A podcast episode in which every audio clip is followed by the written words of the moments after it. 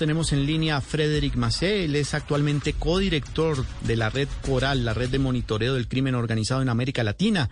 También es doctor en ciencia política y relaciones internacionales. Lleva más de 20 años en Colombia analizando el conflicto armado, el proceso de paz y el crimen organizado. Doctor Macé, buenas tardes. Buenas tardes. ¿Ha escuchado usted este panorama de inseguridad en el país y también eh, la presencia de migrantes ilegales extranjeros. ¿Cuál sería la relación? ¿Está directamente relacionado un eventual aumento de la inseguridad en el país con la presencia de estos migrantes? A ver, yo creo que hay que poner el problema en perspectiva. Tenemos eh, en Colombia varias crisis que se superponen. Una crisis que tiene que ver con la difícil implementación de los acuerdos de paz, una crisis sanitaria con la pandemia, una crisis uh, económico-social, una crisis migratoria, y esas diferentes crisis generan diferentes tipos de violencias. Se retroalimentan, pero obviamente hay que hacer la diferencia y hay que mirar entre la correlación y la causalidad. Es decir, que el hecho de que haya extranjeros venezolanos u otros implicados en las diferentes, en los diferentes, uh, uh, las diferentes violencias no significa siempre o necesariamente que haya una relación de causalidad. Lo que quiero decir con esto es que hay que diferenciar entre los tipos de hurtos y hay que ver un poco las dinámicas.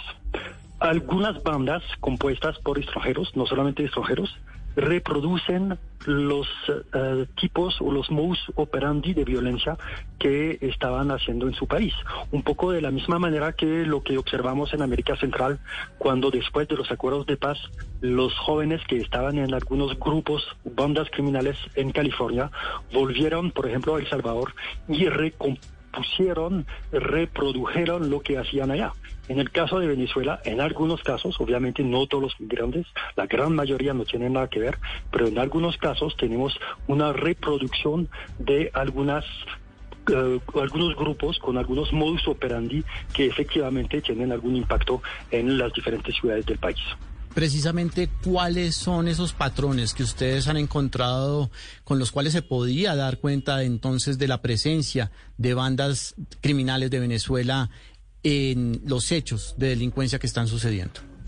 Hay, digamos, uh, hay, hay, que diferenciar esa violencia espontánea de, de, de, la diferencia de la violencia organizada, con diferentes niveles de organización.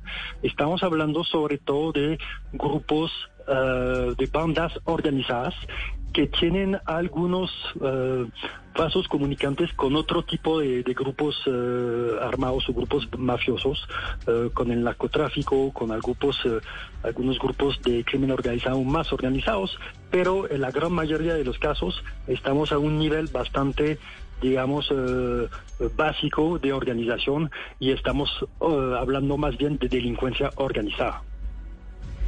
Doctor Mace, ¿cómo puede haber influido la pandemia en toda esta situación de inseguridad en Colombia? Sí, eso, eso digamos que si miramos los estudios a nivel mundial, eso no es una característica propia a Colombia. En muchos países del mundo donde la pandemia tuvo uh, consecuencias socioeconómicas, uh, deteriorando, agravando las desigualdades, la pobreza, pues la gente uh, ha eh, digamos, los niveles de violencia se han incrementado. Eso no es para nada específico a Colombia. Pero repito, en Colombia hay otras crisis que se han superpuesto a esas crisis, digamos, esa crisis sanitaria que hace que efectivamente tenemos, tenemos este fenómeno. La gente mm, ha perdido sus empleos, la gente ha perdido sus empresas, sus emprendimientos. Esto también puede llevar a una situación de desesperación en la cual la delincuencia sea una salida para las personas? Digamos que en, para algunos sectores o algunos jóvenes en algunos eh, barrios, eh, efectivamente, la, si no hay alternativa económica, si no hay eh, ningún eh, apoyo social, esos grupos o algunas bandas tienen más facilidad para reclutar dentro de esos jóvenes marginalizados o sin realmente eh, ningún futuro. Eh, pero estamos hablando otra vez de, de un número eh, no tan importante, pero, pero de la misma manera que otros grupos pueden reclutar o pueden aprovechar de las crisis para reclutar personas en, en, su, en, sus organizaciones, sí, lo, lo estamos viendo en Colombia y en otros países del mundo. Hablábamos también al principio de este programa y veíamos el panorama de cómo Migrantes que no quieren quedarse en el país, migrantes que simplemente están de paso hacia Centroamérica y los Estados Unidos. ¿Esos migrantes también pueden ser blanco de bandas delincuenciales en medio de este proceso de tránsito? Sí, claro, pues eh, obviamente en muchos casos, en la gran mayoría de esos casos, ese tránsito no se hace de manera eh, digamos, eh, autónoma. Hay grupos organizados que hacen tráfico humano que ayudan a que esa gente pase de una frontera a otra. Y obviamente ahí se cometen también otro tipo de, de violaciones a los derechos humanos y a veces también esos grupos aprovechan de los migrantes para eh, pasar o para utilizarlos como mulas para pasar a otro tipo de, de, productos ilegales que sea pequeñas cantidades de oro u otro tipo de mercancía ilegal.